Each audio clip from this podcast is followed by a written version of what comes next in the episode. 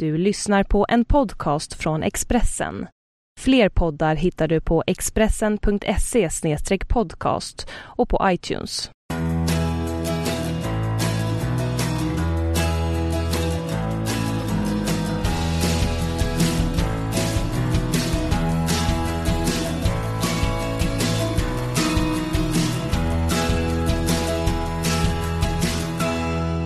Ja, då säger jag hjärtligt välkomna till ännu en podcast med mig Magnus Nyström. Befinner mig på ett hotell i Göteborg.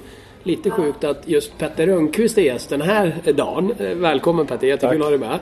Eh, Men vi kan ju ibland, vi bor ju inte jättelångt från varandra, kan stöta på varandra när vi går och handlar på stan. Ja, ja. Och för att vi ska få till en podcast så ska vi alltså landa på ett hotell i Göteborg. Ah, ja, lite typiskt för slutspelet kan man säga. Ja, onekligen faktiskt. Du, eh, jag har länge tänkt att vi skulle göra en podd ihop för jag framförallt vill prata målvakter. Mm. Ehm, och du har ju blivit lite av målvaktsexperten i Simor. Väldigt många känner igen dig därifrån. Eh, det kanske finns några yngre som inte minns vilken eh, väldigt duktig målvakt du själv var. Flera fina år i Modo eh, där du bland annat spelade en SM-final ihop med Sedinarna. Som tyvärr inte fick det slut ni önskade. Men en fantastisk säsong och en otroligt många spännande år där uppe i Modo. Vi ska också prata om den klassiska matchen, en av de vildaste hockeymatcher i svensk eh, hockeyhistoria. Pelle Bäckman pratade lite om den matchen med mig eh, när jag gjorde podcast med honom. Ni mötte Modo, Djurgården i en semifinal och han berättade bland annat hur han stod och hetsade sina Modospelare mot de där jävla stockholmarna. Och där satt du, stockholmare som du var. Ja. Spelandes i Modo. Eh, vi ska prata lite om det. Vi ska prata om din fina karriär som sagt. Du har bland annat varit förstemålvakt. Haft Henke Lundqvist som backup. Bara en sån sak. Eh, och vi ska gå igenom då eh, de målvakter som har spelat i slutspelet i år och även ta en titt lite mot NHL. Och ställa oss frågan vad det kommer sig att trots så många duktiga svenska målvakter så är det bara en som är given förstemålvakt i NHL. Eh, så det finns en hel del att prata om Petter. Ja. Eh, jag tycker faktiskt att vi tar och... Vi ska såklart gå igenom alla slutspelsmålvakter, givetvis, jag sa det kanske. Men viktigt också att poängtera för er som lyssnar på den här podden med start onsdag. När vi sitter och gör den här är det fortfarande tisdag.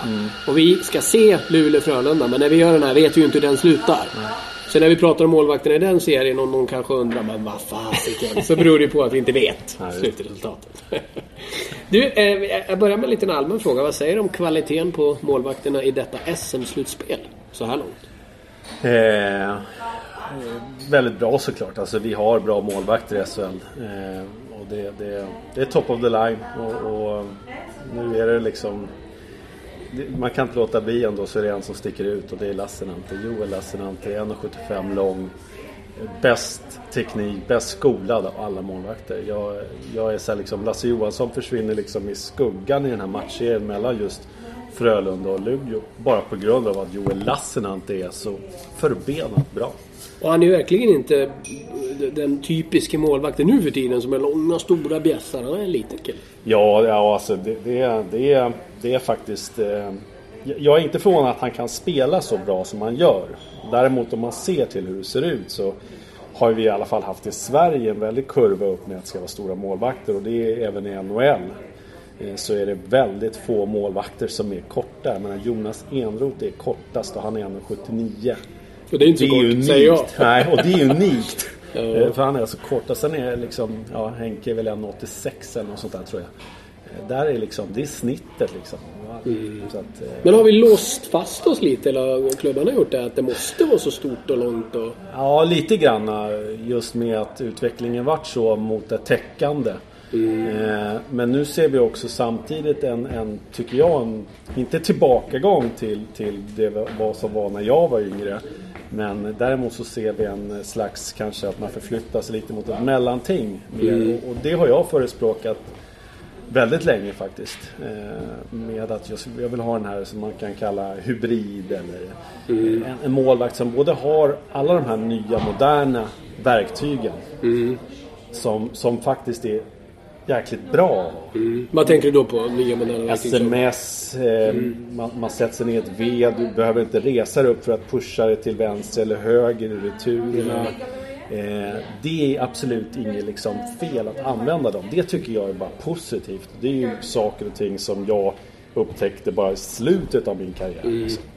Eh, så att eh, de gör ju att målvakterna blir mycket, mycket bättre. Men vi börjar nu gå mot att vi också har känsla och arbetar mer med ögon, händer, fötter på ett annat sätt än vi kanske gjorde en period under... Stannade man av lite då? Om man tänkte Ja, oj, de är så stora så de behöver bara täcka li- mål och inte röra sig så mycket. Ja, lite grann har varit det så. Att vi började liksom bara ha, titta på liksom storlek. Okej, han kan täcka. Få honom att ha bara trycka med, med skridskorna bra och ha bra teknik här så blir det jättebra. Men, men det börjar att, som sagt var, tittar man NHL också så ser man det. Eh, Och här i Sverige har vi Joel Lassinantti som verkligen visar det. Eh, men vi har ju även vi har Nilstorp, vi har Hudacek som också är väldigt rörliga liksom och inte spelar sådär bara täckande.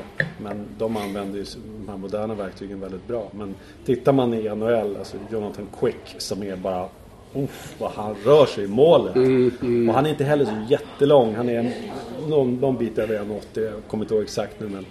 Men det är ingen sån här 1,95 Nej, målvakt, verkligen inte en liksom. sån stor som Nej. är ute och täcker utan väldigt. Väldigt rörlig och han anser jag liksom var den bästa målvakten just nu då kanske. Så det, vi ser att, att det börjar liksom gå lite mot mitten igen och det tror jag är perfekt. Eh, du är som sagt 42 år gammal, eh, sa det inledningsvis, och spelade då eh, 90-talet framförallt. Eh, flera framgångsrika år, Djurgården, Modo, flera år uppe i Modo där. Om du jämför med hur man jobbade med målvakter på den tiden. Jag tänker på det här med video och målvaktscoacher och i alla Erik Granqvist-typer. Skillnaden då och nu? Oj. Ehm, alltså den är enorm. Även om jag var kanske, kanske lite bortskämd där som jag hade Thomas Magnusson som var i Djurgården. Ehm, Han var lite den första kan man säga, Han lite var den på... första verkligen eh, inom liksom elitserien och, och seniornivå och sådär. Eh, Så att, men det var ändå, ska man veta det, det var liksom begränsad med målvaktsträning vi hade ändå. Det, det, tiderna räckte inte till på Hovet. Så att, och liksom nu för tiden så kan man köra en timma målvaktsträning. Man, man, ibland hade vi kanske att vi gick ut 10 minuter innan eller vi körde 10 minuter efter träningen. Men absolut inte som det är nu och det här nära samarbetet. Men Thomas var ju, Magnusson var ju pion- pionjär helt klart inom området och, och liksom som allt annat så utvecklas det också. Ja, för nu kan man ju se målvaktscoacher som är ute på träningspass med iPads och filmar och visar direkt till målvakten och får ge feedback Ja. på det här sättet. Titta exakt hur du rör dig Ja. här. Eh, Ja, nej, det, det, har alltså, det, är, det, är ganska, det, är, det är ganska snabbt förlopp ändå hur det här kommer. För att alltså, jag hade Thomas då som sagt var och, och det var ändå liksom Det var privilegium för mig ha. Men samtidigt så när jag var i Frölunda, jag hade Håkan Algotsson som kom ner någon gång. Alltså det pratade vi i början på 2000-talet. Eh, och eh, i Modo hade jag ingen. Eh, så att det, det har gått väldigt snabbt. Alltså på tio år så har vi liksom alla har målvaktstränare och alla är som du säger verkligen med de här iPads ute på isen och, och filmar och, och just tror jag där har nog Erik Granqvist liksom också gått i bräschen för att arbeta liksom kanske ytterligare steg med utespelarna och hjälper ju skyttarna i hur de ska göra mål. Och målvakterna kommer, han kommer ju liksom hitta på nya tekniker och sånt. Och, och, så att, ja, det, det är verkligen häftigt liksom. Så- Men kan du bli nästan avundsjuk att tänk om jag hade haft alla de här verktygen och all den här hjälpen när jag själv spelade? Nja, nej. Alltså, nej, Nu gick det ju bra för dig ändå, men- Ja, no, men det är såklart att... Alltså, men, herregud, allting har sin tid och någonstans så var det ingen annan målvakt som hade de fördelarna då heller. Så att, Det var- det men var annars hade det varit jobbigt Ja. om jag var den enda som inte hade haft det. Men eh, nej, avundsjuk absolut inte. Utan man ser ju hur utvecklingen går framåt liksom. Och, och det är bara häftigt tycker jag. Liksom. Men jag tycker definitivt det är roligare att se målvakterna börjar bli roligare att se dem nu. För det var en period, tycker jag, där jag vet jag hade diskussioner med Hento och målvaktstränaren uppe i Luleå som var där innan, nu i Gusten. Då, men, eh, just med liksom att jag tyckte att det blev för statiskt och han tyckte liksom att nej men du förstår inte det här. Men jag menar liksom kom igen Hento, jag är inte från stenåldern. eh, liksom, jag, har, jag, har, jag har en grabb som är 14 nu som jag är med, med liksom varje vecka och tittar på honom och pratar med målvaktstränare och ser otroligt många matcher och Eh. pratar med Erik och, och andra målvaktstränare. Så att, men, men den diskussionen hade vi och nu ser jag nästan så här så jag kan säga liksom mm, jag fick nog lite rätt i alla fall. Att det, liksom, det ska vara lite mer åt det rörliga och liksom agera Ja. också liksom, och inte bara täcka. Inte bara statiska och täcka. Ja, exakt. Eh, du, eh, en fråga som jag tror väldigt många eh, ställer sig eh, ofta, eller de allra flesta som har kollat på hockey. Jag måste in på den innan vi går in på din karriär lite grann. Så här. Jag, jag är helt övertygad om att de allra flesta som framförallt har suttit och sett matcher live, någon gång har ställt sig frågan hur kan man frivilligt vilja bli målvakt? Jag brukar förklara det eftersom jag har fått den frågan när jag spelade. Det var, nu var det väldigt länge sedan jag fick Ja. den frågan men jag kommer ihåg vad jag svarade då. Det blir nog samma svar igen. Det är som att, liksom, att ställa sig i målet förstår jag eh, kan ses som vansinne Ja. om man bara hoppar in nu i en seniormatch eller seniorträning. Men man får tänka att man börjar liksom som barn. Liksom. Man, man är kanske 6-7 år när man första gången ställer sig i målet och skotten då är inte hårda. Nej, då är det lite skillnad. Sen går det gradvis uppåt och under den här resans gång så liksom anpassar man sig hela tiden till skotten och hur hårda de är och sånt där. Så till slut så har man gått den där trappan upp liksom och helt plötsligt så förstår du inte att du är så där högt uppe. För du har vant dig under resans gång. Så det, det, är, det är väl så eh, man kan förklara det lite grann. Att det är därför det går. Ja. Men sen är det väl också en, en, en... Alltså det är klart att man är väldigt utsatt, en väldigt utsatt position. Samtidigt så är det ju en väldigt fin möjlighet att bli hjälte. Ja, så tror jag Henke Lundqvist bland annat har Ja. beskrivit det. Att här hade jag ju chansen att få vara den... Han gillar de coola skydden också. Det var Ja. lite tvådelat där tror jag.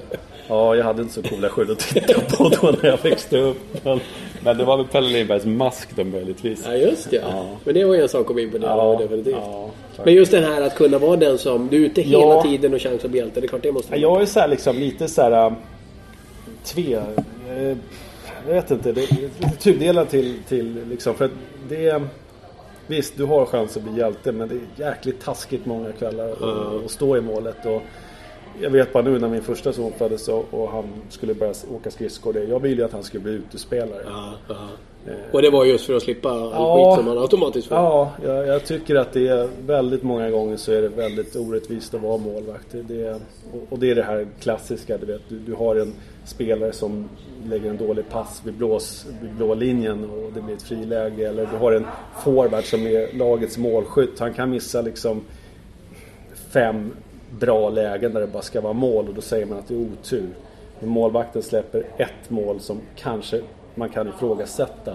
Då är det bara skit. Mm, då blir det direkt Ja, strålkastare så att, men å andra sidan då så i alla fall, men då är det jag själv. Det var därför jag inte ville att min son skulle bli målvakt. Men, jag, Men det blev han ändå. Ja, han blev det ändå. Det är ju så med barn, de gör inte vad vi säger, de gör vad vi Ja, gör. precis, ja det är väl så.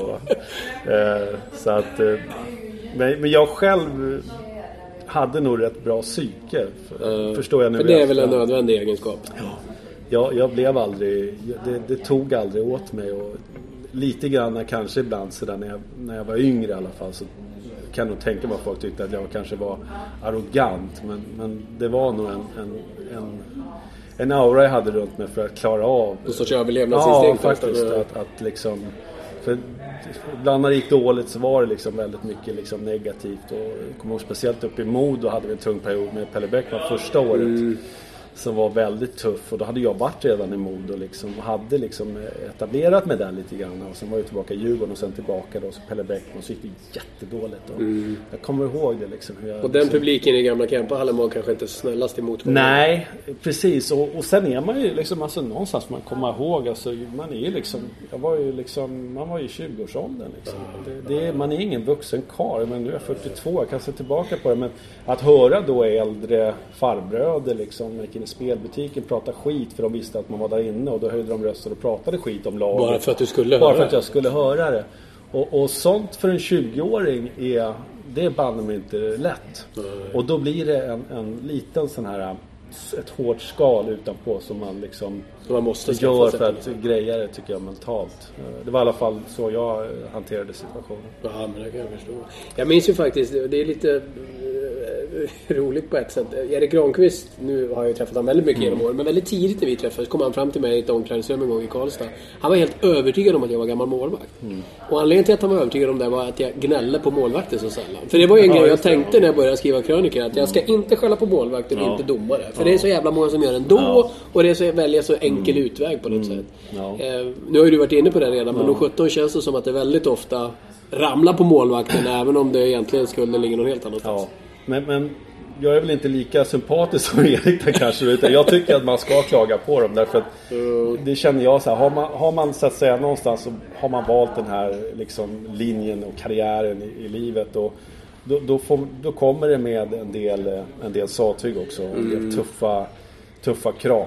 Mm. Och det får man vara beredd på om man ska bli en bra målvakt. Mm. Så att å andra sidan så absolut, men en nyanserad syn ibland. Mm.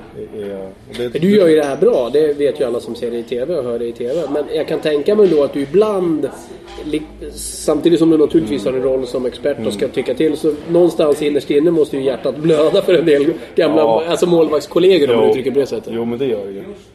Men jag har nog ändrat sen nu när jag jobbar mer och får en annan synvinkel och, och all, all, all, min erfarenhet som man har varit med om. Eftersom jag har varit där själv. Mm. Så känner jag ändå att vi pratar ändå om Sveriges bästa målvakter jag sitter och analyserar och ska har en liksom, åsikt om och, och, så då blir ju liksom ribban ju redan lagd. Exakt. Ja. Jag behöver inte gå liksom och förklara mig när jag sitter och pratar om målvakt när jag kan säga att det där är rent ut sagt uruset gjort. Mm, mm. Då, då, är det mer ribban lagd att det här är Sveriges bästa målvakter. Ja, det är inte att jag sitter och liksom analyserar stackars juniormålvakt som är under utveckling. Så att, eh, det har jag nog liksom ändå så här, kanske från början att jag kanske var lite för försiktig till att kanske ibland en del målvakter kanske tycker att jag är för hård. För petig, ja. Johan Gustafsson vet jag var på mig. Han sa du tycker inte om mig. Sa han vi skulle spela bowling i ett reportage för, för Seymour. Och, och jag bara, vad säger du? Jag, jag tycker du är hur bra som helst. Och då sa jag, var har du fått det ifrån? Så, och då var det bara att han hade hört via någon som hade att jag hade kritiserat honom. Och det kanske var liksom en grej av kanske tio bra saker jag hade sagt. Så man ser också hur, hur mottaglig man är för kritik också när man, när man är där uppe. Och det gäller ju utespelare också. Ja, och folk är också väldigt bra på att komma ihåg det negativa ja, Så är det ju absolut. Det är mycket hårdare och mycket mer känslomässigt laddat. Ja, men så är det. Så är det. Men du, den här stockholmaren som du då är född och uppväxt i Stockholm. Att det blev Modo? Ja, det, det var ju liksom som så att eh, jag hade haft två år i Djurgården, kommit fram med hård konkurrens. Jag hade Roffe Weinhanen i Nacka. Eh, vi mm. hade ingen junior AJ-verksamhet. Vi hade ju då... Just det, då var de unga spelarna ja, i Nacka. så att alla gick ju dit. Det var Fredrik eh, Linkan Renberg och Ja, vi hade en uppsjö med spelare där. Mats Sundin hade ju gått via där innan precis. Eh, och där hade jag konkurrens. Jag kom upp som 73 då och han är 72 då för Värnarna. Mm, mm. Han var alltså med Tommy Salo med 71 i junior-VM. Och jag kom, det var Roffe som var den som skulle ta över i Djurgården och kom upp till A-laget. Mm.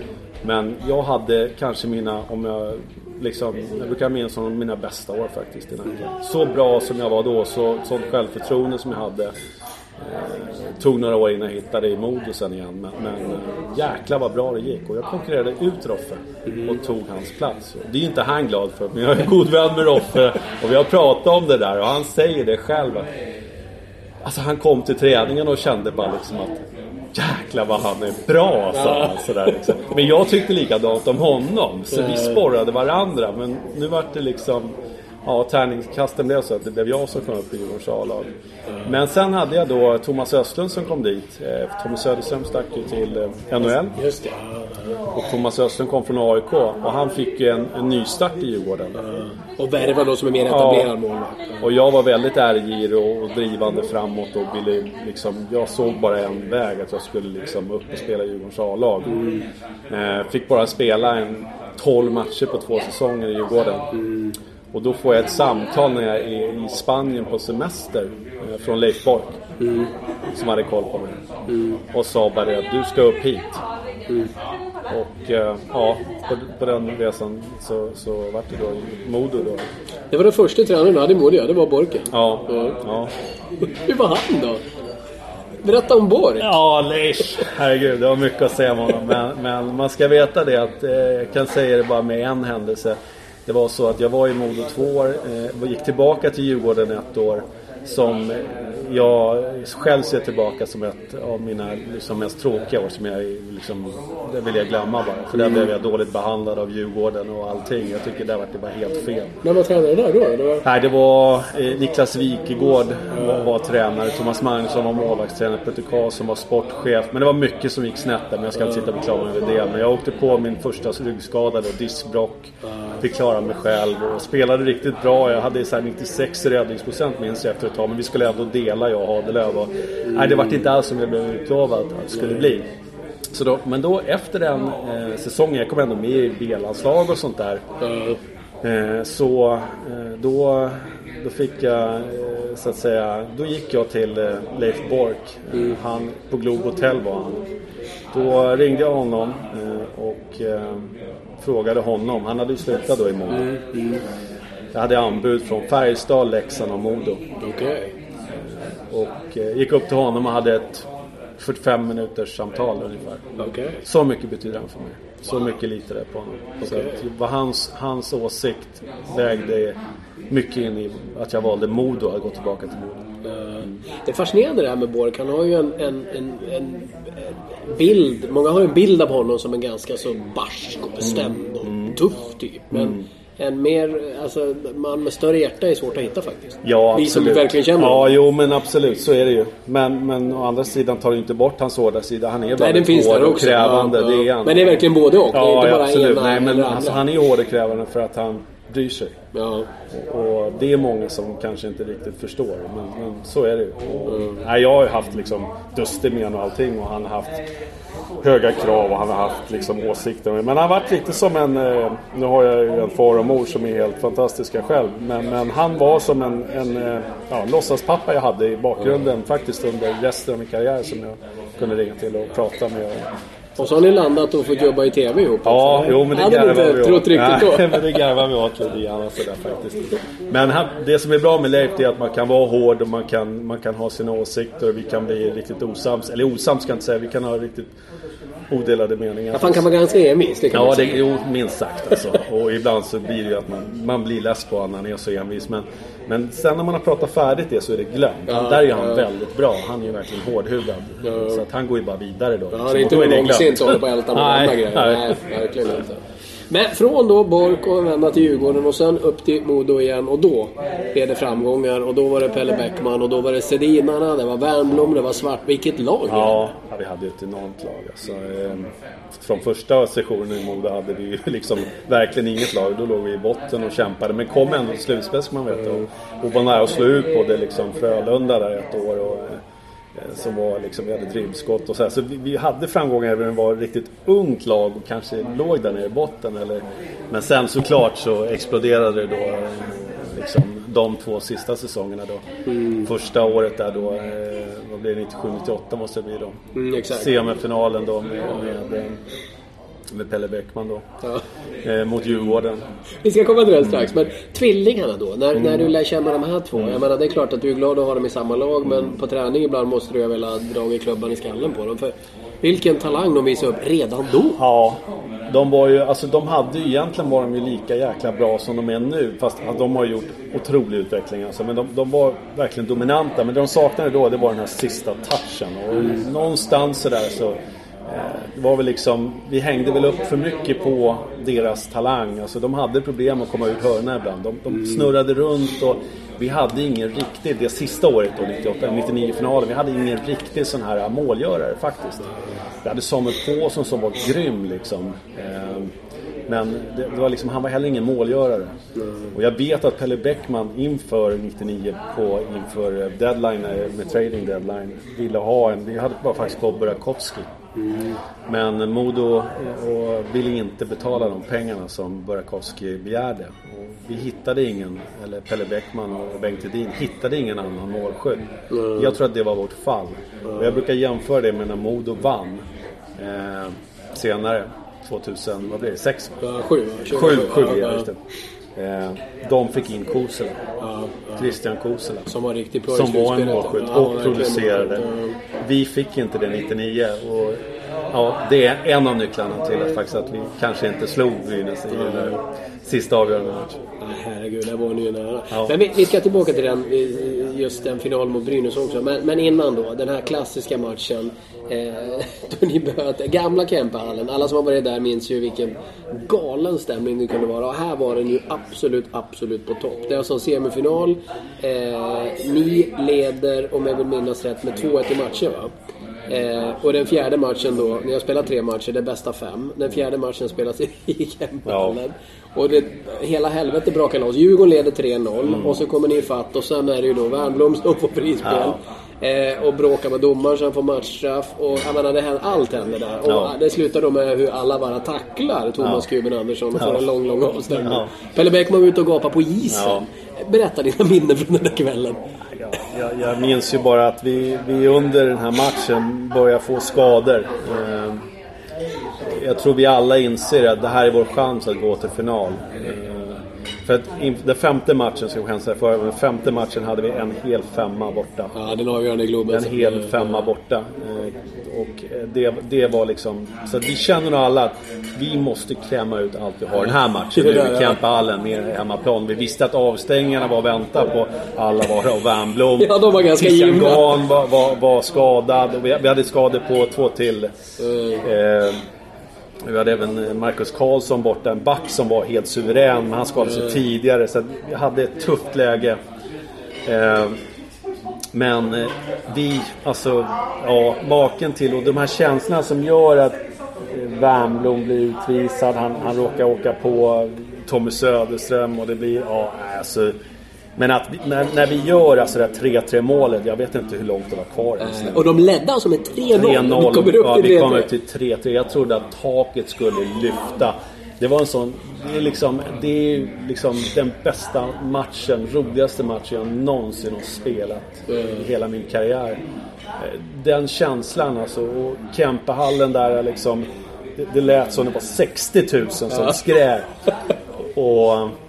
Omspolning i tredje också. Ja, och vi kommer in alltså i... Nu ska man veta det att vi kommer in...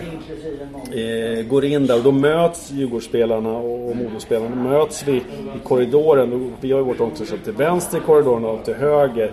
Och det blir tumult där. Jag börjar slåss med Marcus Nilsson och Patrik Kjellberg står och gapar. Och Pelle Bäck, det- är sån eufori alltså. Så det är svårt att förklara. Det är en kamera vet jag från, måste ha varit Kanal Plus kameror och så, som rasade i backen. Vi kommer in där och det är bara alla är så, vi är så utpumpade. Vi hade gått kort med folk och eh, liksom och, och det är tyst i omklädningsrummet och Pelle Bäckman kommer in och bara tittar. Han går runt och bara tittar som, som, en, som en hund alltså med tungan ut hängande. Han bara går och tittar på folk så här. Och så ställer han sig vid tavlan i ena kortsidan av omklädningsrummet och bara börjar hålla ett brandtal. Han börjar skrika alltså. Grabbar, grabbar! Det är... Ni fattar inte vad ni är på väg att göra.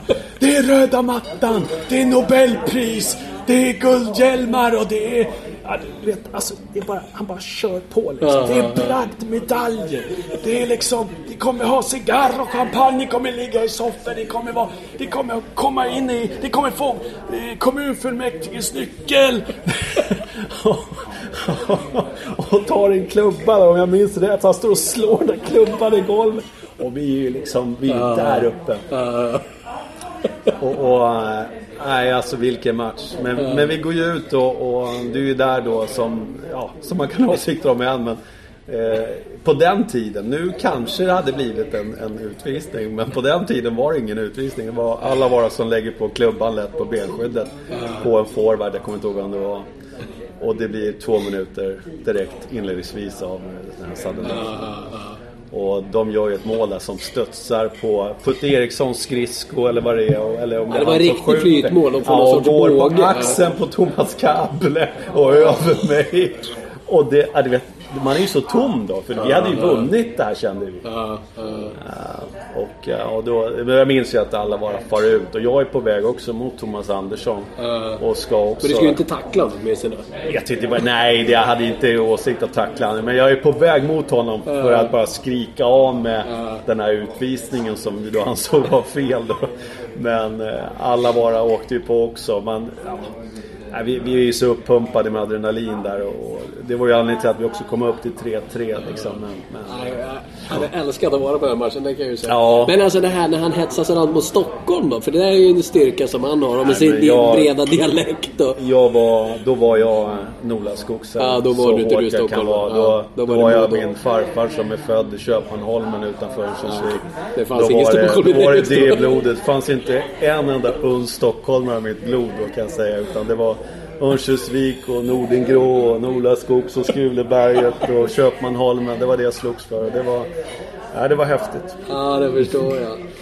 Ja, den, den eh, passionen för Modo där uppe är ju också fantastisk. Så det är klart, här sattes det verkligen på sin spets. Ja. Eh, finalen sen, och där är ni ju alltså otroligt nära att vinna. Ni har 2-0 i matcher. Ja. Ett otroligt starkt Brynäs lyckas vända på det där. Ja. Eh, du var inne på en anledning just avsaknaden kanske av en riktig sniper där. Och klart ett ungt, relativt orutinerat Mm. Ja, vi var lag ett ungt orutinerat lag. Även om vi hade några pjäser. Men man ska veta att vi hade förlorat liksom eh, Timander och Anders Eriksson på backsidan. Och, och, liksom, och sen eh, Sedinarna var unga. Vi förlorade Marcus Karlsson som var en riktigt bra backpjäs. Alltså målskytt. Alltså, jag tror han gjorde 18 mål och sånt där säsongen innan.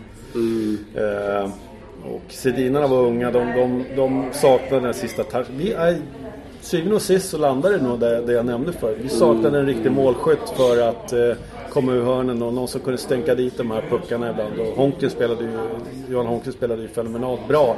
Ska man veta. Från att ha varit ganska urusel under säsongen. Så, och till och med kanske inte övertygat heller under, under deras resa till finalen. Utan det var i finalen han reste så blev som bäst. Det var ett spöke för oss. Men, men jag tror att hade vi haft någon, någon eh, en Burakovsky som vi var nära att få. Jag tror vi hade vunnit då, men det är ju ja, det är historia nu. Men...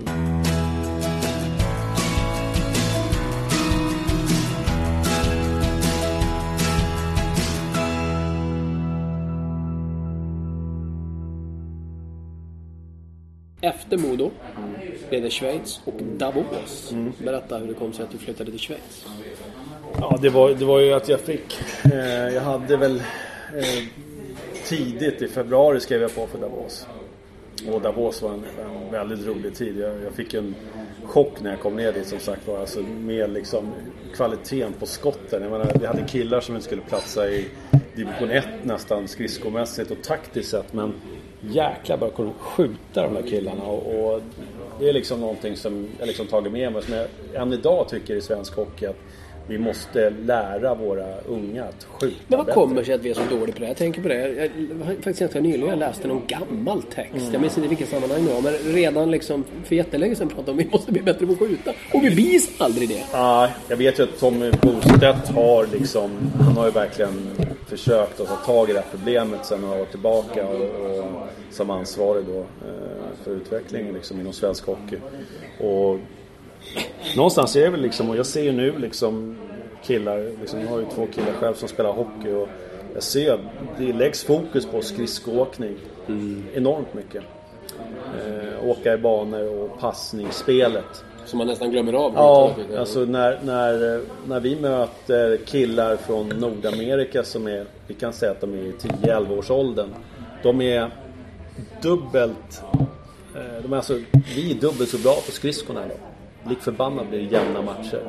De har sånt enormt driv och liksom får de lägen och skjuter liksom jättebra. Liksom. Det handlar om att göra mål i, i Nordamerika på ett annat sätt än skulle jag nästan säga kanske liksom svensk hockey framförallt. Även om ryssarna har det syndromet också. Så, så är det ändå liksom någonstans där det, tror jag fallerar. Att vi lägger för mycket fokus på skridskoåkningen. Även om det är viktigt också. Men du har ett fint år i Davos där. Det här är mitt- nitt- 99-00 där Ja. vid millennieskiftet. Eh, och sen är du nära på... Eh, och, alltså du är över i Nordamerika. Ottawa har draftat dig. Chans att spela in dig i, i Nordamerika. Men då vart det lite tok för dig. Ja, det vart det. Jag, alltså jag skadade axeln eh, i Davos första året. Spelade skadad. Tackade nej till VM på grund av att jag skulle operera axeln. Eh, eller förlåt, no- 00 i Sankt Petersburg. Eh, tackade jag nej till VM. Och eh, sommaren går, jag opererar mig, jag rehabbar. Eh, jag får ett samtal av en agent i Nordamerika, i Kanada, som säger att Pittsburgh vill ha dig över. Eh, Varav vi börjar liksom, då ringer min gamla agent och säger att nej, Ottawa vill ha dig nu. För de blev då, vad fan har vi missat här?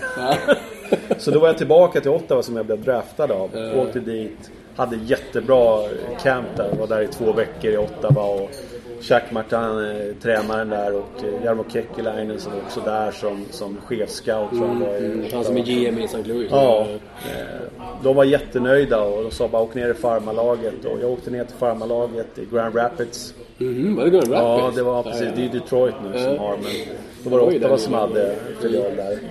Och det gick bra där också. De hade en ung coach som sedermera skulle bli Washingtons eh, huvudtränare året efter. Han, han också bara sa det, du, du kommer att spela hur mycket matcher som helst. Så att då var jag på väg och tänkte, jag stannar kvar. För, för Davos hade signat tre stycken nordamerikaner. Men den begränsningen var ju Ja, begränsningen var ju tre spelare så jag visste att det var tufft i Davos även om jag kom tillbaka.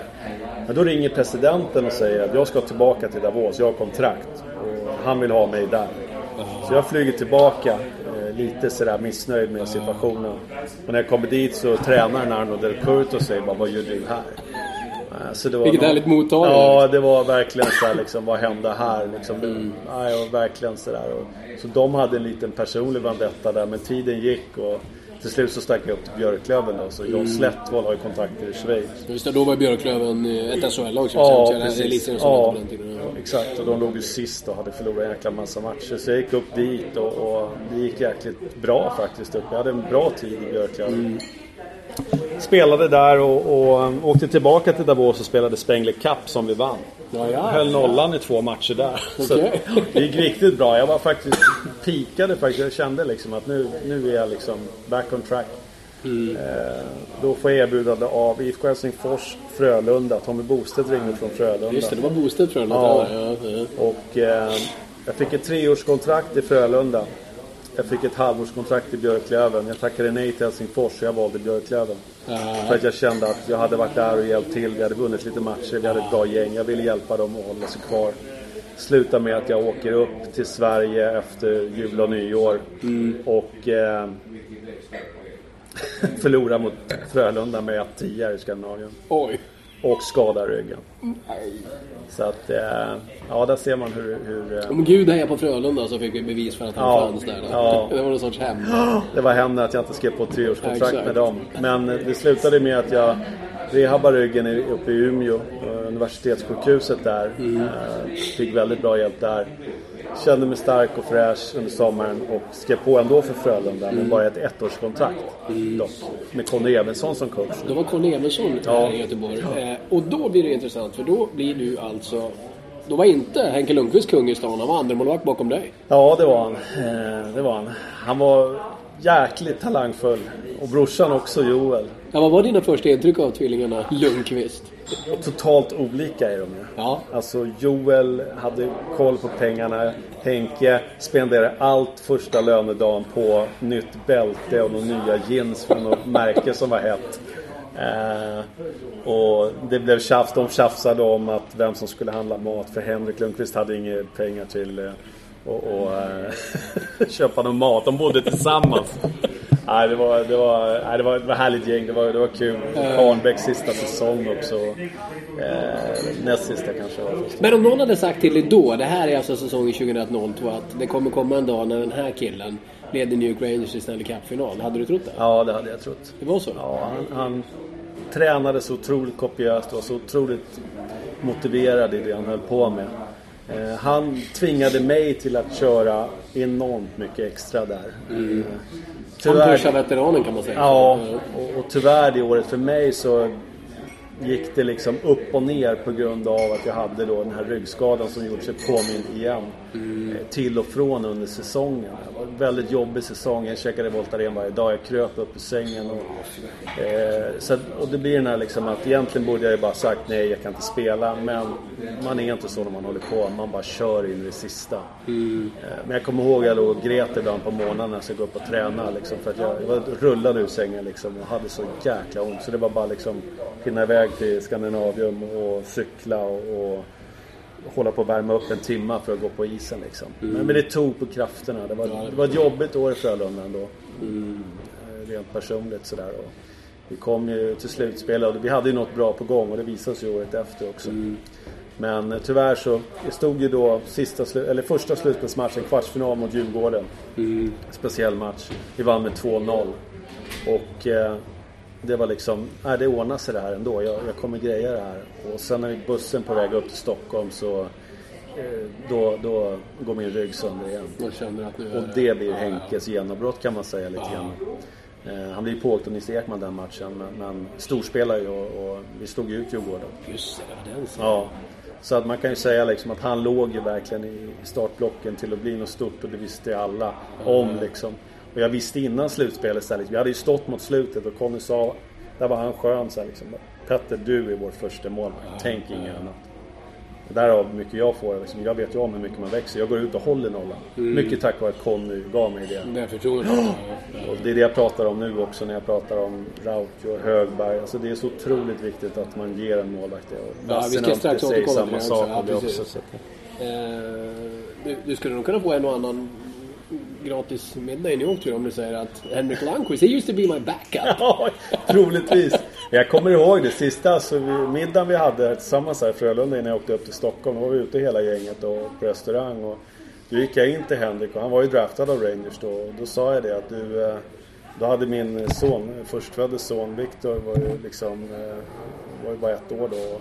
Jag kommer ihåg jag sa det. Du, jag kommer komma över till New York sen med Viktor när han blir lite äldre. Då får du fan bjuda på allt. Absolut, så. Har han gjort det där? Jag har inte gjort det. Jag har inte haft tid att åka. Jag har rört för mycket i mitt Men det får han banne mig göra snart. Ja, jag får, hoppas han håller på några år till. Alltså. Ska hitta något till. Den har du till godo. Den har du till godo. Ja, sen hade du ju dessvärre då i slutet på din karriär just skadetrassel som du sa. Det vart lite korta stint. Du var i Leksand, Djurgården svänger igen, Almtuna, Tyskland en vända. Ja. Ehm, innan, innan du tvingades eh, lägga av helt enkelt. Ja, Ehm, precis. Det var sista året i Djurgården där som jag skrev på då. Eh, och jag var på väg att lägga av flertal tillfällen under den här resans gång när jag har alla de här klubbarna då med, med Leksand och Djurgården och Tyskland. Men, men jag fortsatte. Där var det Wikegård som fick mig att fortsätta efter Leksandssessionen. Som, som ringde och sa liksom att du, du, jag vet att du är skadad men gör vad du vill. Vi sätter bra gubbar på dig. Träna upp det bara. Jag vet vad det går för. Så det var han som gjorde att jag fick de sista tre åren av min karriär kan man säga. Det var Niklas Wikegårds förtjänst. För då fick jag verkligen, jag kände ingen press då. Då kunde jag slappna av och jag tränade upp ryggen rejält med, med eh, Där är förresten en till som kanske har lite större hjärta än vad folk ibland tror. Ja, ja otroligt, otroligt stort hjärta. Niklas Alltså, Det är ju en alltså. jätteödmjuk människa. Det är liksom den, den människa som jag kanske är mest som jag blir glad av att se. När han kommer i ett rum så lyser han upp hela rummet och hur han hälsar på alla och sådär. Försöker ta intryck av honom där. Men jag är inte alls likadan person och det är väl det som är tjusningen i livet också, att man är olika. Men nu sitter ni också tillsammans i TV. Att du skulle bli en tyckare i TV, var det någonting som liksom växte fram i slutet på din karriär? eller? Nej, absolut inte. Jag började ju jobba på ett eh, norskt fiskföretag direkt när jag la av med ishockeyn. Eh, för jag kände att jag, jag kunde inte gå och dra. Jag hade en tanke att jag skulle gå två, tre år utan att göra någonting. Men jag kunde inte göra det. Och när jag väl har börjat jobba då på det här norska fiskföretaget så får jag ett telefonsamtal bara out of the blue att eh, de ska göra ett magasin på femman. Att Tommy Åström är med. Så de, de, jag får göra så här provinspelning och sen får jag fem program som jag ska göra. Och där börjar resan. Vi gjorde en del ihop, jag kommer ihåg Ja, på femman. absolut, Ja, någon tisdagskväll när vi satt och ja, debatterade olika. började det med tror jag. Ja, också. ja. Nej, det var, nej, det var precis. Det var, Ja. Men vad tycker du om det då? Trivs du i den rollen? Jag vet ju att, det, det ska vi också säga till folk här, att ditt huvudsakliga jobb fortfarande är ju Ja, vill man veta saker om skaldjur och fisk, Ja. då är det dig man snackar med. Ja, det, det- det är den businessen du jobbar mest med. Ja, jag fortsatte med, med, med eh, fisk. Jag jobbade tre år på det här norska företaget. Eh, Till slut så valde jag att lägga mina pengar, jag har sparat ihop från ishockeyn. La jag på ett, eh, min fars familj, eller företag då. Familjeföretag kan man säga, ja, ja. Han hade sålt det så jag köpte tillbaka det då. Ja, okej. Eh, Och farsan är också lite delägare nu. Eh, Och, eh, men, men då valde jag att köpa tillbaka företaget och börja jobba där. För det var för mycket med hockeyjobben och jobba på ett han var anställd. Ja, ja. Så, att, eh, och, ja, det, så det, det är mitt företag där nu då. Så Och vad det huvudsakligen gör är att du... jag, jag importerar fisk från hela världen. Fisk och skaldjur, fryst mest. Och har eh, eget varumärke i Ulmo som är stora på kräftor bland annat. Okej. Och Cashel-Mara med hummer och lite sånt där. Eh, Färska grejer också. Eh, och säljer då också till restaurangbranschen då, till, eh, till stora grossister. Så jag är ute och reser jorden runt och, och köper upp eh, varor och säljer vidare. Men hur kul är det att jobba i TV då? Hur mycket kick är det? En direktsändning i TV? Är det lite, lite påminner om en match? Eller? Ja, precis. Jo, men det gör det väl absolut. Eh, även om det inte, kanske inte går att jämföra på det sättet. Men, men för mig var det nog så här liksom lite grann att eh, man har hållit på att spela hockey sedan man var liksom sex år. Mm. Att få ha en, en, en fot kvar i, i, i hockeyns värld så att säga eh, var nog viktigt ändå. Kanske mer viktigt än vad jag kanske vet om själv. Mm. Mm.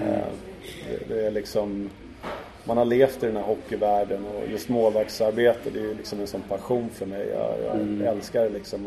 Nu har jag liksom, okej okay, nu är äldsta sonen 14 och han är duktig i målet. Du har står... två grabbar som åker med Ja, den ena är ju, han är bara, den yngsta är bara sex. Mm. Så att han... Men han är ändå sugen på att bli målvakt han också. han, han, eh, jag vill få honom att bli utespelare precis som det första. men han ställer sig där bak lik förbannat. Jag vet inte vad det är alltså. Så att, men han är bara sex än så länge så vi får se men eh, vad det, vad det, vad det bär av. Men sen har jag, alltså, två, jag har två extra grabbar också, bonusgrabbar. Och mm. de, de, jag spelar ena fotboll och den andra är inte så intresserad av sport. Så okay. det, det, måste väl ligga någonting i blodet ja, i alla fall. Antagligen. Men tufft läge för dem. Är inte nog med att vara den utsatta målvakten och så dessutom ha dig som pappa. Det är klart det blir press på de här Ja, jo det blir det väl såklart. Ibland kanske, och nu när man börjar bli 14 här, det, det är TV-pucken på gång och sådär. Det är såklart mm. att, att folk inom hockeyn vet ja, vem ja. Rönnqvist är. Ja. Men, men, eh, ja, jag tror det finns större namn som har söner som har lyckats än vad mitt namn är. Så mm. det, det, jag tror att bara man har en... De har psyket, pojkarna också? Ja, kanske. Jodå, äldsta har det i alla fall. ja, men, det är bra. det är bra. men du, vi ska lite kort innan vi går in på slutspelsmålvakterna här också då. Jag ska återigen upprepa då att när vi gör det här har fortfarande match 7 inte spelats. Även om det närmar sig nu lite grann i tidsmässigt. Men, vi ska ta en snabb koll på NHL. Din gamla eh, backup då, mm. så kul att säga det. Ja. Din gamla andremålvakt. Ja, ja, Henrik Lundqvist. Naturligtvis hur given förstemålvakt som helst och det går ju att argumentera för att han är världens bästa målvakt. Inte minst med tanke på vad han visade i Stanley Cup-slutspelet i fjol då. Har jag haft lite skadebekymmer det här året. Gud vilken läskig smäll förresten. Mm. Puck på halsen. Ja, ja. Råkade du ut för den någon gång? Någon sån? Ja, inte sådär allvarligt. Men det är såklart att det, det, det finns, har ju funnits tillfällen där det kunnat blivit så allvarligt. Fan vad otäckt. Ja.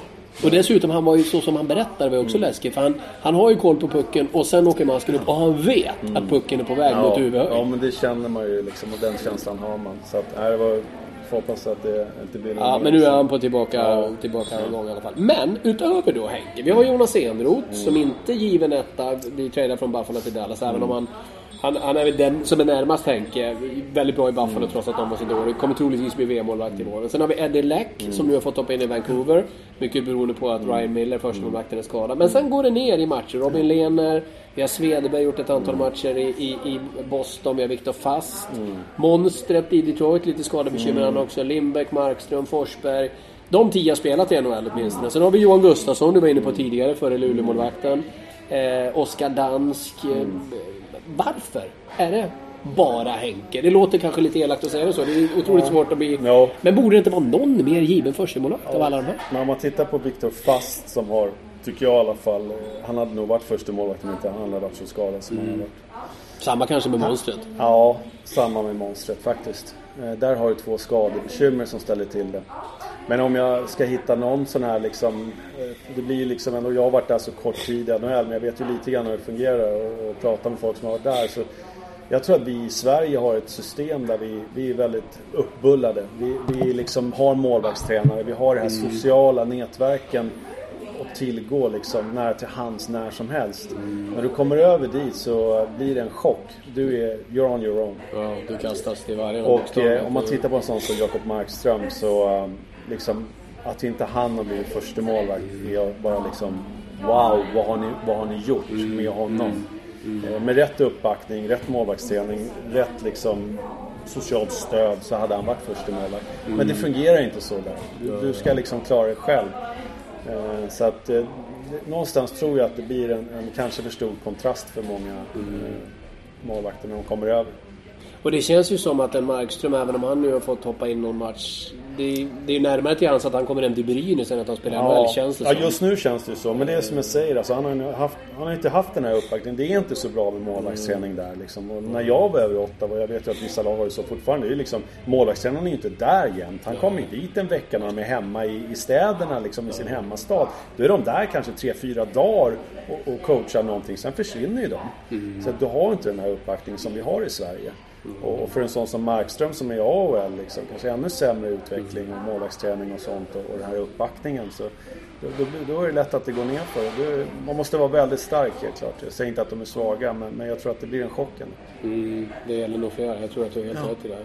Eh, Och en sån som Johan Gustafsson som sagt, jag menar, han har till och med varit i East Coast Hockey Ja. Alltså skickats ner från AHL. Men vi har en som jag tror på, det, är- det är Lene. Det är, Robin Lehner i Ottawa. Ja, han, han ligger nog närmst till hans kanske att bli första målvakt här Nu har de fått in en ny där han de kastar hamburgare till. Som Precis, han har ju storspelat. Så typiskt. Var, jag följer inte NHL lika mycket som jag gjorde förut. Det är så mycket med SHL nu och sådär. och Robin, Men det var, det var grabben som kom och sa det. Har du sett den här nya målvakten i Ottawa? Han är husbrän!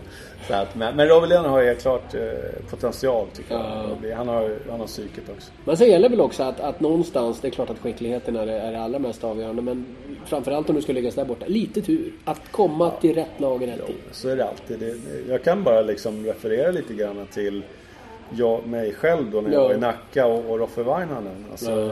Där ser man liksom hur olika det blev. Han, han försvann ner och fick spela Allsvenskan i väldigt många år. Mm. Innan han fick chansen i, eh, i elitserien. Och, och det var nog bara lite tillfället. Visst, jag, jag skapade mig med liksom den lyckan själv. Men, men Mm. någonstans så var det också tillfället att han spelat inte Djurgården fortsatte och kanske satsa på Roffe Vainanen. Mm. Så att det gäller att ha lite tur, absolut. Och det gäller vare sig NHL eller SHL eller vad. Du, vem är den bästa målvakten i SM-slutspelet då? Eh, Lassinantti har ju varit inne på Joel, om han nu är kvar när ni hör det här. Ja. Men ska vi ranka så är det väl han som landar rätt. Det är han och Marcus Svensson tycker Marcus jag Svensson Alltså, man ska ja. veta det. Brynäs pressade Skellefteå rätt hårt. Alltså, Mm. 4-0 i matcher är inte riktigt liksom, en spegling av hur matcherna såg Mm. ut. Eh, liksom, om man benar ner varje liksom, period och match för sig. Och Liksom. Marcus har väl egentligen varit lite bortglömd alla år i Skellefteå eftersom laget har varit så jo, bra. Han, han var bra förra året också. Ja, Men det är såklart att laget, det blir så. Laget är ju enormt bra. Det är såklart att de hade kunnat vunnit med en annan målvakt också. Men Marcus Svensson har den här förmågan. Jäkligt aktiv och väldigt... Alltså han har en riktigt, kanske den som har inte mest, men riktigt hög sinnesnärvaro. Alltså, så Han är heller ingen bjässe, utan han är mera rörlig. Och rörlig och väldigt sådär aktiv och kan ta de här liksom enorma räddningarna. Eh, Så att eh, ja, man ska inte underskatta, även om man spelar ett bra lag, så är enormt viktig för Skellefteå. Han har gjort avtryck också. Sen är det ju Lassinantti och det är det som jag säger, lite orättvist där. För Lasse Johansson tycker jag har gjort det riktigt bra I Frölunda, i. Frölunda Ja. men har inte heller matchats fram som första målvakt. Det är för att åkte på skada där med fönstret. så ja. liksom, någonstans så, så är det tufft läge för Lasse då. Men han försvinner i skuggan för, för Lassinantti att spela så bra. Mm, Men skillnaden som du beskriver ledare som ger dig det fulla förtroendet, till och med Conny Evensson Mm. på bekostnad av Henke Lundqvist. Wikegård hur de pratar med dig. Alltså det läget är ju inte i Göteborg. Det läget är det heller inte i Linköping fast man har gått så bra. Marcus Högberg, David Rautio, vet inte vem är Nej, etta? Vem nej. står första semin? Man vet inte det. Nej. Och det är väl fel väg att gå. Visst kan man vara jättetydlig med det? Jättetydlig. Alltså, det är liksom målvakten, enskilt viktigaste spelaren i ett slutspel. Vill du få en person att göra saker som han kanske normalt sett inte ska klara av. Så måste du pumpa i honom att han klarar av det. Och det gör du genom att säga att du är Du är etta, du är vår man. Eh, vi kommer, du är vår kung. Vi kommer liksom, du vill få in en känsla av att han kommer in i omklädningsrummet så ska folk titta på dig. Och så ska du ha en känsla av att, fan, killarna här är nöjda att jag är frisk. Att jag inte är sjuk. Att jag är här. Och bygga upp det självförtroendet. Och det gäller ju alla spelare. Alla spelare ska känna Men vilken skillnad att kliva in med den känslan Ja. jämfört med undrar om jag får stå i Självklart är det så. Jag tänkte på det nu. Jag hade ju helst sett, om i Linköping, så jag, jag gillar Högberg, Marcus Högberg. Jättebra målvakt, ung, talangfull, har alla verktygen. Eh, rörlig trots sin storlek. Men liksom, nu valde man David Rautio. Okej, fine. Kör med det. Är ingen på dålig han. målvakt. Men han är, väldigt, han är lite mer konsekvent och, man vet vad man får. Du kanske inte får de här jätteräddningarna som kanske behövs i ett slutspel. Men det är en annan sak. Men det blir så när han släpper det där målet eh, så, som det är då när han står helt felplacerad. Eh, I andra matchen. Mm. Så, så liksom det snack och det och så får han inte spela nästa match. Ja, ja. Alltså så får det inte vara för en målvakt. En målvakt måste få, precis som utespelarna, göra ett misstag men känna att det är jag som är ettan. Jag som etta. Du, det är ingen tvekan om vem som är etta i Växjö. Eh, Kristoffer Nilsson. När han började säsongen Sverige, minns du det? Det var ju inte givet att han var etta i början på året. Sliten såklart, spelat långt in i, på sommaren där i Calder Cup och med, med Texas. Ehm, Kanske lite stukad också. Lite inte gick. stukad sådär och, och, men jag, jag ser Kristoffer Nilstorp mer som en slutspelsmålvakt än en, Så jag var inte förvånad. Jag tycker inte han har spelat bra. Han spelade lite bättre mot slutet ska man veta i, i serien. Men ingen målvakt direkt som... En stabil målvakt under serien men, men Mm. kan växa ut. Han har ju liksom vunnit SM-guld, han har vunnit Calder Cup. Mm. Det gäller att hitta de här målvakterna som kan växa i slutspel, klara den mentala pressen och, och vara så, göra de här vansinnesräddningarna. Men ändå Mm. ha såklart en, en stabilitet. Jag tycker inte Nilsson har varit bra nu heller i kvartsfinalserien. Han har inte fått avtryck Nej, det i, den- i den matchserien. Men han har potential att bli en guldmålvakt Ja, helt ja, klart. Och absolut. samma sak. Känner du det med Rautio också? Nej, jag gör inte det. Och han får gärna överraska mig. Jag, jag har all respekt för David Rautio. Och liksom, han, han är ju otroligt tekniskt skolad. Eh, och jobbar konsekvent hela tiden. Eh, jag tycker att han har avsaknad av aktiva händer och, rörelseschemat ibland. Jag skulle vilja se honom mer aggressiv i vissa moment. Eh, för att bli, kliva upp ett, ett steg till. Lasse Lassinantti om nu Luleå går vidare, absolut potentiellt. Så som han spelar Ja, nu. ja, ja. Lasse Johansson då? Ja men alltså det, ja, där, det blir ju så liksom. Nu har han fått liksom först, förra säsongen dela bördan med, med Fernström. Han, han i år nästan petad. Liksom var andre målvakt. Kommer in i slutet. Kommer från två tuffa säsonger. Även om liksom, visst det har gått bra för Frölunda och de har haft bra siffror. Men, men någonstans så um, har han ett tuffare läge. Eh, Eh, Så att eh, jag känner väl att... eh, Nej men han är bra, han är riktigt bra. Jag gillar, jag gillar, hans spelstil. Han är en sån målvakt som skulle kunna bli ännu bättre om han får ett större förtroende tror jag. Men han har spelat bra här i kvartsfinalserien. Absolut. Några ord om målvakterna som ehm, har åkt ut då. Mm. Eh, Hudacek, vilken säsong. Enormt. säsong. Utan honom hade inte Örebro Nej. varit så bra som de Nej. var, det kan man säga. Nej. Vad gillar du hans showande efter matcherna? Ja, nej men alltså någonstans så är det väl liksom häftigt. Jag menar liksom, jag ser ju liksom hur publiken älskar Ja, hur de står kvar och liksom vilket drag det har blivit kring hockeyn i Örebro i stort sådär. Men eh, så är det ju häftigt att se de känslorna han förmedlar och som han säger själv liksom att han ser hur glada kidsen blir liksom.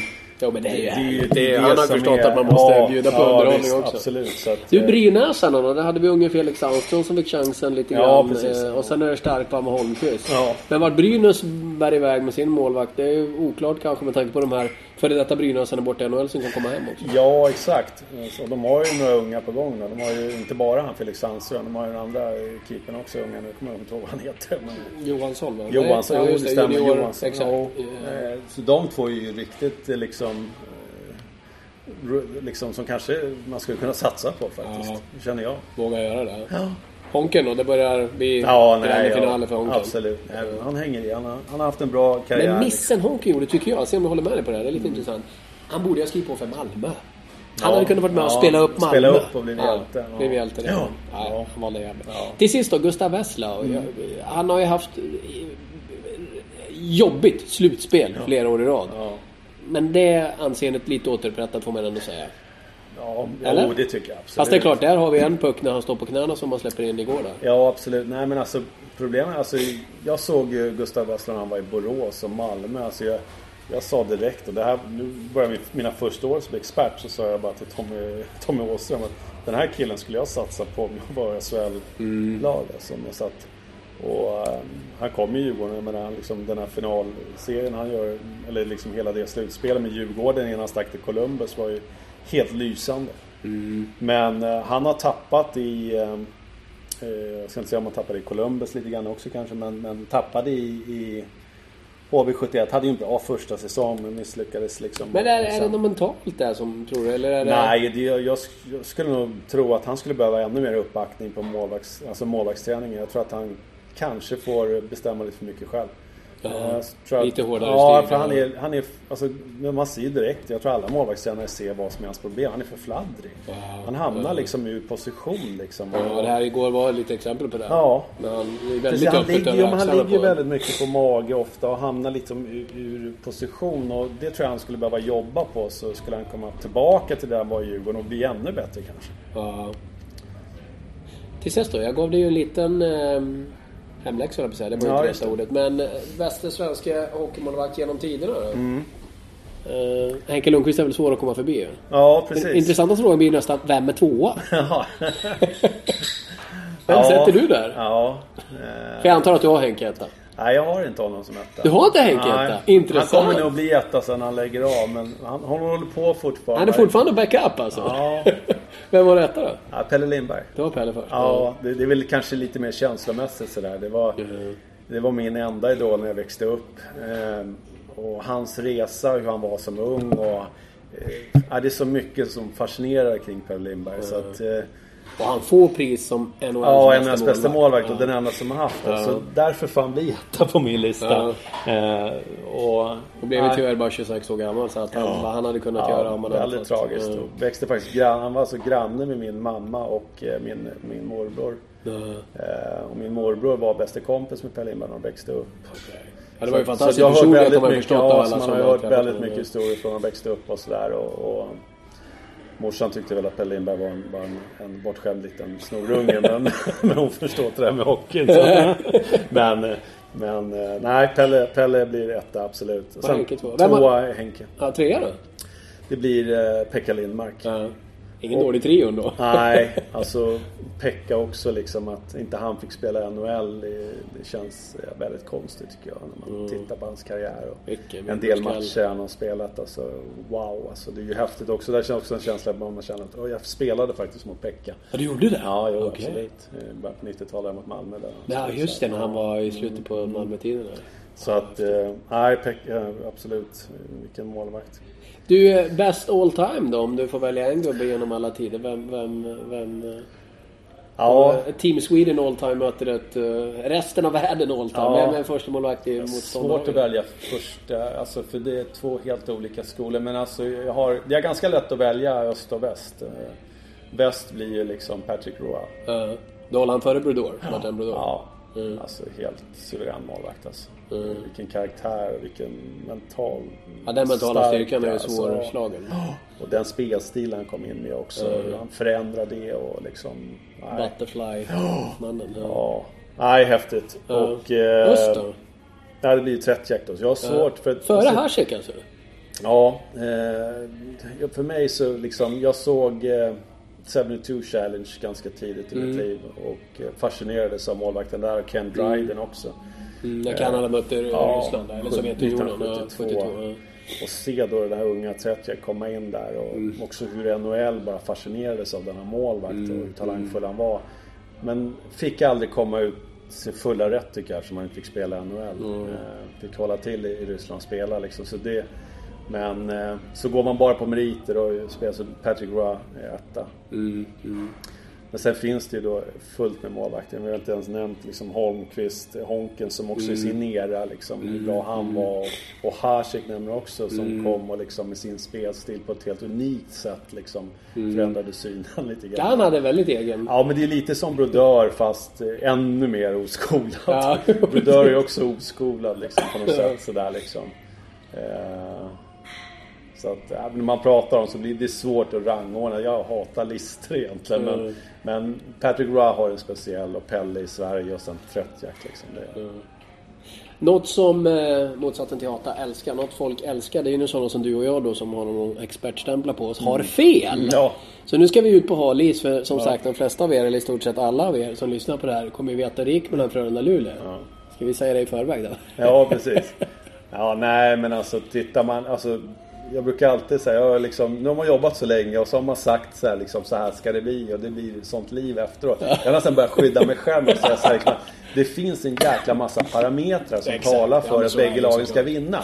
Ja. Och de som behöver ha mest liksom, alltså, frågetecken som behöver retas ut till utropstecken. De som har mest sådana blir ju underdog och det blir Luleå. Ja. Luleå har massvis med grejer de måste övervinna. Liksom. Så avsaknaden av Abbott-bröderna. Eh, avsaknaden av, jag menar, liksom, och tittar man på Frölunda då, liksom, de har mycket mer konstruktivt spel. Mm. Det är ett skickligare lag. Så att eh, på andra sidan så har Luleå målvakten. De har den Eh, bästa målvakten. Ja, men det talar ju för Frölunda, det måste jag ju säga. De har det bättre laget, har vunnit nu två suddenvinster och, och kom tillbaka från 1-3 liksom till 3-3 matcher. Eh, så att, men, men jag vet att Luleå har ett jäkligt bra facit i Skövde-matchen. De har ju vunnit alla sina, de har tre Ja, det är sånt, ja, De har vunnit alla tre. Varav Frölunda har varit i fyra och bara vunnit en. Ja, så, så, men nya trupper och allting. Ja. Nej, men det är som jag brukar säga också, tippa kan ju naturligtvis, det kan ju vem som helst göra. Ja. Eh, det, det, min enda magkänsla jag har lite grann är just att, det är precis som du räknar upp, att Ja. fördelen är ju verkligen Frölunda med tanke Ja. på de saker du räknar upp. Men det är just också då hockeyn blir hockeyn och då blir det tvärtom. och då blir det Jo, Luleå. Fast jag brukar säga det. Lassinantti att- håller nolla. Om, om, man, om man tittar då, nu blir det ju så mycket förändringar på lagen alltså innan, innan säsong och sen så ändras ju lagen under säsongen. Mm. Men om man tittar på ändå vad de flesta tippar liksom en grundsäsong. När man spelar 55 matcher så hamnar alla oftast rätt. Mm. Det är något lag som kanske då hoppar undan och hamnar lite längre ner. Men fyra blocket, jag menar den satt pum klockrent. Mm. Det var inget svårt.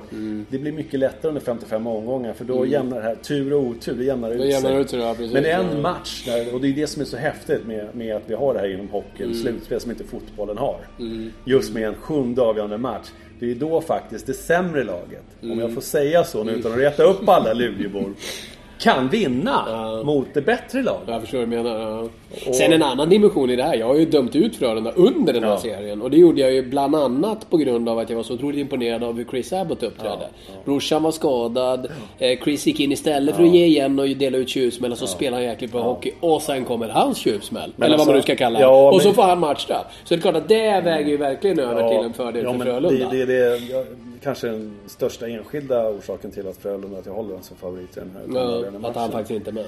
Och han har satt sig i den situationen själv. Sen kan man diskutera liksom i hur många matcher och så. Men alltså dels hade han den här tacklingen i slutet på eh, sista matchen. När han, han sätter sig i dumma situationer. Mm. Ja, det han har ingen göra. annan att skylla än på sig själv. Nej, faktiskt. det han sant. måste behärska sig. När de själva också har, han har en brorsa som har råkat ut för några smällar. De pratar så väldigt hjärtligt om att vi måste ha respekt för varandra. Så sätter han sig lik förbannat i den här situationen. Så att, att, att det ens ska bli en bedömning. Mm. Det, det är onödigt. Sen kan man diskutera liksom hur fult det var. Så hit och dit. Det kan man ha orsaker, eller åsikter om. Sant. Du Petter, tusen tack. Jättekul detta. Ja. Jag hoppas att ni som har lyssnat har fått en härlig feeling för detta med målvakter. Och stor respekt har man ju för alla som vågar ställa sig mellan stolparna. Det kan jag säga. tack så du ha Petter. Tack så mycket.